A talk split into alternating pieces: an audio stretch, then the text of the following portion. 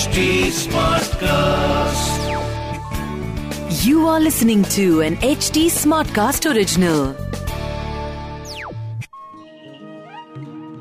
वृंदावन धाम का नाम सुनते ही मन श्री कृष्ण और राधा रानी की भक्ति से भर उठता है वृंदावन में ही श्री राधा रानी और कृष्ण ने संसार को प्रेम रस समझाने के लिए अनेकों लीलाएँ रची हैं। चौरासी कोस में फैली ब्रज भूमि की महिमा ही जगत से न्यारी है। यहाँ हर दिन असंख्य भक्त भक्ति लाभ लेने के लिए पहुँचते हैं।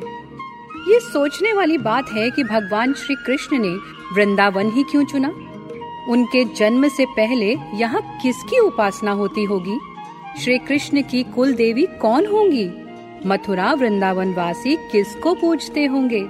क्या आप जानते हैं कि कृष्ण जन्म से भी युगों पहले से ये स्थान किसके लिए प्रसिद्ध है?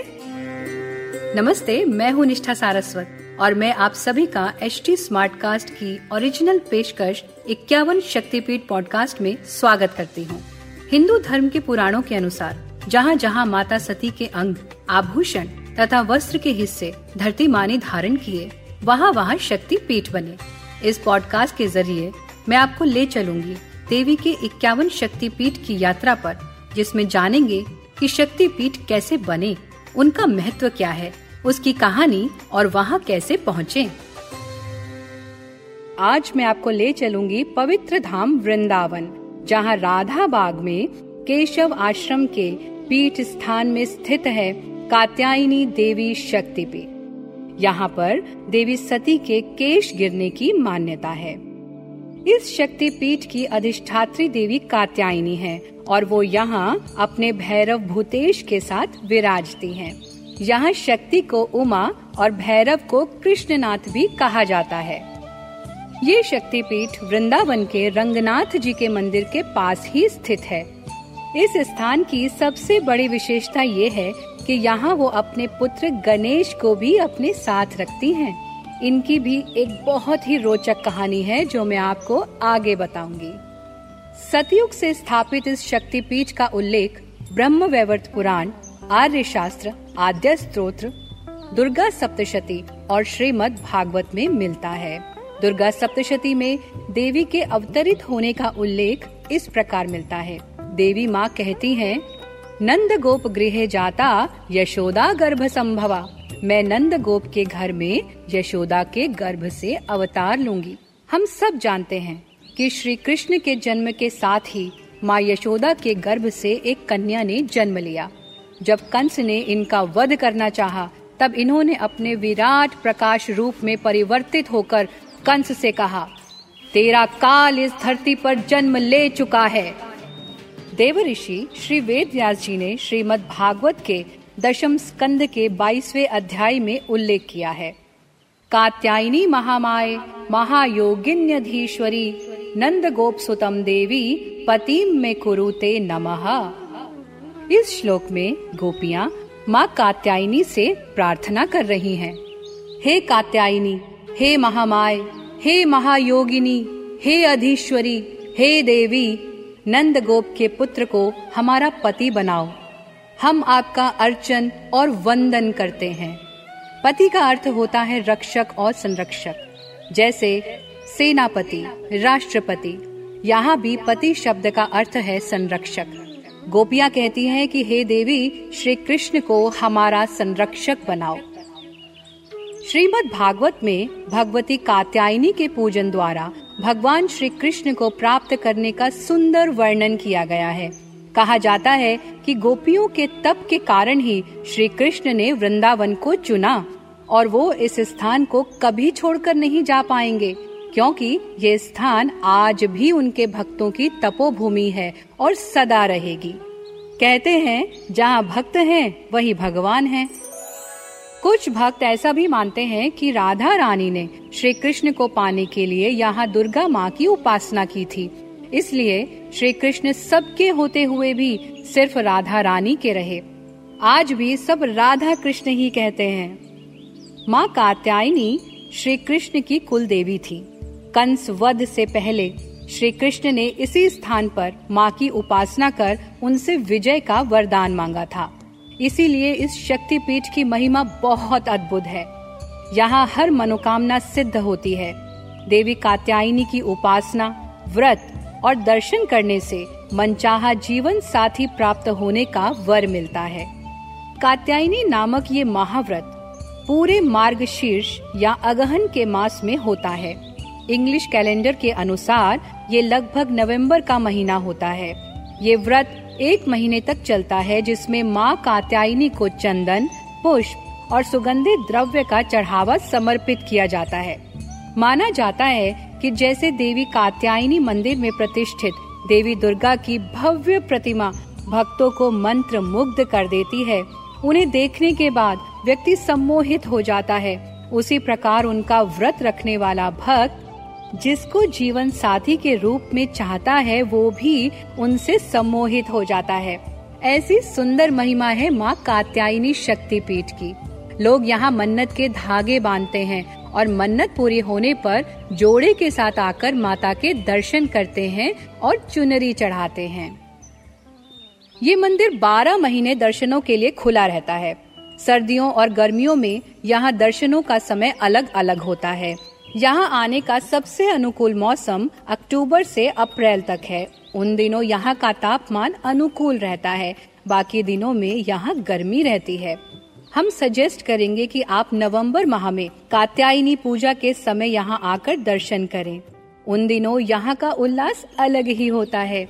आप नवरात्रि, श्री कृष्ण जन्माष्टमी और राधा अष्टमी के अवसर पर भी यहाँ दर्शनों के लिए आ सकते हैं। उन दिनों भी भक्तों का उत्साह देखते ही बनता है। नवरात्रि के छठे दिन माँ कात्यायनी की यहाँ विशेष पूजा और दर्शन होते हैं। नई दिल्ली से करीब 180 किलोमीटर की दूरी पर उत्तर प्रदेश के मथुरा ज़िले के वृंदावन में रंगजी के मंदिर के बिल्कुल पास राधा बाग के केशव आश्रम में स्थित है कात्यायनी देवी शक्तिपीठ जिसे उमा देवी सिद्ध पीठ भी कहा जाता है। याद रहे सभी शक्तिपीठ सिद्ध पीठ भी हैं, लेकिन सभी सिद्ध पीठ शक्तिपीठ नहीं होते। ये स्थान काफ़ी बड़े परिसर में फैला हुआ है अति प्राचीन मंदिर होने के कारण समय समय पर इसका जीर्णोद्धार किया गया है। इस मंदिर का पुनः निर्माण स्वामी केशवानंद द्वारा सन 1923 को किया गया। इसी दिन कोलकाता से लाकर यहाँ माँ कात्यायनी की दिव्य प्रतिमा की स्थापना की गई। ऐसा कहा जाता है कि इसकी प्रेरणा स्वयं माँ ने स्वप्न में आकर इनको दी थी। मूर्ति कैसी और कहाँ बनवानी है, ये सब भी देवी माँ ने ही उनको बताया था।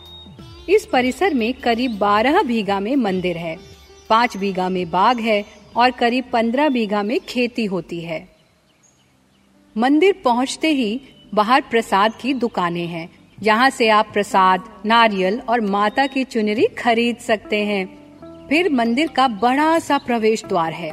इससे होते हुए आप एक विशाल प्रांगण में पहुँच जाते हैं।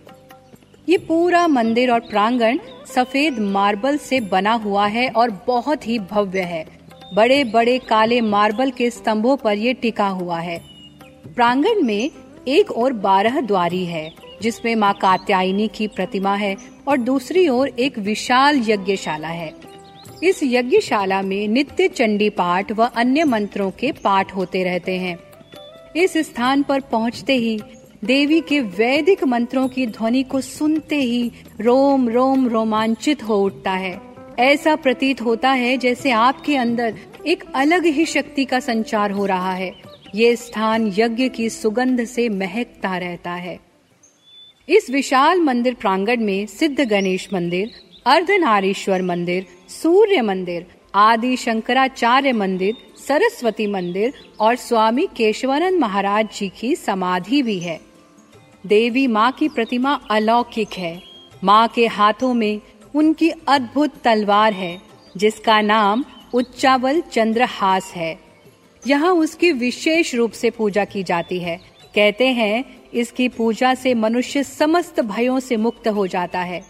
माँ की आँखें बहुत बड़ी बड़ी और सुंदर हैं। जो भी उनको देखता है, सम्मोहित हो जाता है। इसलिए जो एक बार उनके दर्शन कर लेता है, वो बार बार लौटकर उनके दर्शनों के लिए आता है। इस स्थान की महिमा श्री सिद्ध गणेश मंदिर के कारण और भी बढ़ जाती है। इसका इतिहास अत्यंत विचित्र और रोचक है। ये बात उन दिनों की है, जब भारत पर ब्रिटिश राज्य था। और यहाँ कात्यायनी शक्तिपीठ के जीर्णोद्धार का कार्य प्रारंभ हो चुका था। कलकत्ता में एक इंश्योरेंस कंपनी में सेक्रेटरी की पोस्ट पर काम कर रहे एक ब्रिटिश अधिकारी की पत्नी श्रीमती यूल ने इंग्लैंड जाते हुए जयपुर से एक गणपति महाराज की मूर्ति खरीदी। उन्होंने इंग्लैंड में अपने घर की बैठक में गणपति जी की प्रतिमा सजा दी। एक दिन श्रीमती यूल के घर भोज हुआ। तथा उनके मित्र गणों ने गणेश जी की प्रतिमा को देखकर उनसे पूछा कि ये क्या है? उन्होंने बताया कि ये हिंदुओं के देवता हैं। उनके मित्रों ने गणेश जी की मूर्ति को देखकर बहुत मज़ाक बनाया। उन्होंने उसे बीच मेज पर रख दिया और तरह तरह से उसका उपहास करना प्रारंभ किया। किसी ने गणेश जी के मुख के पास चम्मच लाकर पूछा कि इनका मुँह कहाँ है? इस तरह वो बहुत देर तक उनका उपहास करते रहे। जब भोज समाप्त हो गया, तब रात्रि में श्रीमती यूल की पुत्री को बहुत तेज बुखार हो गया। उस बच्ची को स्वप्न में क्रोधित गणपति दिखने लगे। डॉक्टरों ने सोचा कि वो विस्मृति में ऐसा कह रही है। परंतु जब रात दिन वो यही दोहराती रही कि मुझे क्रोधित गणपति दिख रहे हैं और वो अत्यंत भयभीत हो गई, तब श्रीमती यूल ने ये सब वृत्तांत अपने पति को कलकत्ता लिखकर भेजा। उनकी पुत्री को किसी भी औषधि से कोई लाभ नहीं हो रहा था। एक दिन यूल ने स्वप्न में देखा कि वो अपने बाग के अतिथि गृह में बैठी है। सूर्यास्त हो रहा है। अचानक एक नम्र पुरुष, जिसके घुंघराले बाल, मशाल से जलती आँख, हाथ में भाला लिए, वृषभ पर सवार बढ़ते हुए अंधकार से उसकी ओर आ रहा है और वो कह रहा है, मेरे पुत्र गणेश को तत्काल भारत भेज दो। अन्यथा मैं तुम्हारे सारे परिवार का नाश कर दूँगा। वो अत्यधिक भयभीत होकर जाग उठी और दूसरे ही दिन प्रातः उसने उस मूर्ति को अपने पति के पास भारत पार्सल कर दिया। उनके पति ने वो मूर्ति अपने अधीन कार्यरत केदार बाबू को दे दी। वो गणेश जी को वहाँ से अपने घर ले गए और उनकी पूजा अर्चना करने लगे। इधर वृंदावन में स्वामी केशवानंद जी महाराज कात्यायनी देवी की पंचायतन पूजन विधि से प्रतिष्ठा के लिए सनातन धर्म की पाँच प्रमुख मूर्तियों का प्रबंध कर रहे थे। श्री कात्यायनी देवी की अष्ट धातु से निर्मित मूर्ति कलकत्ता में तैयार हो रही थी, तथा भैरव भूतेश की मूर्ति जयपुर में बनाई गई थी। स्वामी जी गणेश जी की प्रतिमा के विषय में विचार कर रहे थे। तब उन्हें माँ ने स्वप्न में दर्शन देकर आदेश दिया कि एक सिद्ध गणेश कलकत्ता में केदार बाबू के घर में है। जब तुम कलकत्ता से प्रतिमा लाओगे, तब मेरे साथ मेरे पुत्र को भी ले आना। कुछ समय बाद जब श्री केशवानंद जी कात्यायनी माँ की अष्टधातु की मूर्ति लेने के लिए कलकत्ता गए, तब केदार बाबू ने उनके पास आकर कहा, गुरुदेव, मैं आपके पास वृंदावन आने का ही विचार कर रहा था। मेरे पास पिछले कुछ दिनों से एक गणेश जी की प्रतिमा है। प्रतिदिन रात्रि में स्वप्न में आकर वो मुझसे कहते हैं कि जब श्री कात्यायनी माँ की मूर्ति वृंदावन जाएगी तो मुझे भी वहाँ भेज देना। कृपया आप वो मूर्ति स्वीकार करें। गुरुदेव ने कहा, बहुत अच्छा। तुम वो मूर्ति स्टेशन पर ले आना। जब माँ जाएगी तो उनका पुत्र भी उनके साथ जाएगा। इस प्रकार वो सिद्ध गणेश स्वयं अपनी माँ के साथ श्री कात्यायनी पीठ में आए और प्रतिष्ठित किए गए हैं। ऐसा कहा जाता है कि इनकी स्थापना के बाद ये स्थान चमत्कारी हो गया। यहाँ तरह तरह के चमत्कार हुए। यहाँ देवी माँ भोलेनाथ के साथ सिद्ध गणेश का वास होने से यहाँ हर सिद्धि सिद्ध होती है और हर मनोकामना पूर्ण होती है। यहाँ लोग बड़ी बड़ी साधनाएँ करते हैं। तो चलिए, ये तो हुई माँ कात्यायनी और सिद्ध गणेश की स्थापना की कहानी। अब मैं आपको बताती हूँ कि आप भी माँ के दर्शनों के लिए यहाँ कैसे पहुँच सकते हैं। यहाँ पर वायु मार्ग, रेल मार्ग और सड़क मार्ग किसी भी तरह से आसानी से पहुँचा जा सकता है। वृंदावन पहुँचने के लिए निकटतम हवाई अड्डा इंदिरा गांधी इंटरनेशनल एयरपोर्ट है, जो यहाँ से 270 किलोमीटर की दूरी पर है। वहाँ से टैक्सी लेकर ढाई घंटे में वृंदावन पहुँचा जा सकता है। यहाँ का निकटतम रेलवे स्टेशन मथुरा है, जो वृंदावन से लगभग 15 किलोमीटर की दूरी पर है। रेलवे स्टेशन से वृंदावन तक ऑटो और टैक्सी आसानी से मिल जाते हैं। वृंदावन पर बस अड्डा है, जहाँ से देश के बड़े बड़े नगरों, जैसे दिल्ली, जयपुर, आगरा और कानपुर के लिए भी सीधी बस सेवा उपलब्ध है। वृंदावन शहर के लिए विभिन्न नगरों से प्राइवेट एयर कंडीशन बसें भी संचालित होती हैं। मथुरा और वृंदावन में हर स्तर की रहने की व्यवस्था आसानी से मिल जाती है यहाँ होटल, आश्रम, मठ, धर्मशालाएँ, गेस्ट हाउस एवं टूरिस्ट लॉजेस भी उपलब्ध हैं। यहाँ पाँच सौ रूपए से लेकर किराए शुरू होते हैं कुछ आश्रम व मठों में निशुल्क रहने और खाने की व्यवस्था भी उपलब्ध है तो अब आप क्या सोच रहे हैं? जल्दी से बैग पैक कीजिए और पहुँच जाइए वृंदावन धाम। यहाँ आने के लिए आपको बहुत ज़्यादा प्लानिंग पैसों और तैयारी की ज़रूरत नहीं है। किसी भी वीकेंड या दो दिन की छुट्टी में आकर आप इस स्थान का आनंद ले सकते हैं। यहाँ आकर यहाँ की कचौड़ी, सब्ज़ी, समोसे, जलेबी, कुल्हड़ वाली लस्सी और भी अन्य मिठाइयाँ खानी मत भूलिएगा।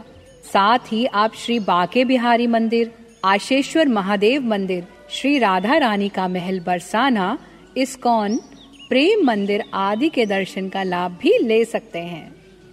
अगले एपिसोड में हम चलेंगे उत्तराखंड के रुड़की शहर में, जहाँ स्थित है माँ चूड़ामणि शक्तिपीठ, जहाँ देवी माँ का चूड़ामणि गिरा था।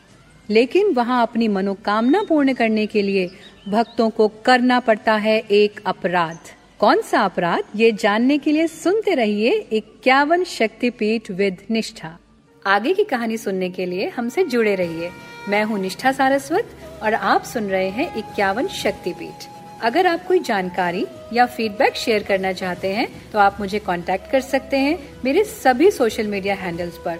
Nishtha Saraswat on Facebook Instagram और यूट्यूब पर। साथ ही, आप एच टी को भी फॉलो कर सकते हैं उनके सभी सोशल हैंडल्स पर। Instagram Facebook Twitter link YouTube और ऐसे पॉडकास्ट सुनने के लिए लॉग इन करें एच टी पर। इस पॉडकास्ट सीरीज़ को केवल मनोरंजन और जानकारी के लिए बनाया गया है। इसमें साझा किए गए इक्यावन शक्ति पीठों की जानकारी का आधार, आपसी कही सुनी और पौराणिक किताबें हैं। इससे हमारा उद्देश्य किसी भी मनुष्य, जाति या समाज की धार्मिक भावनाओं को ठेस पहुँचाना नहीं है। इसलिए इससे जुड़े किसी भी विवाद के हम उत्तरदायी नहीं है। इसकी narration research and writing Nishtha Saraswat ने की है। Direction and production Diksha Chaurasia. Editing and sound designing Amarinder Singh ने की है। This was an This was an HT Smartcast H Smartcast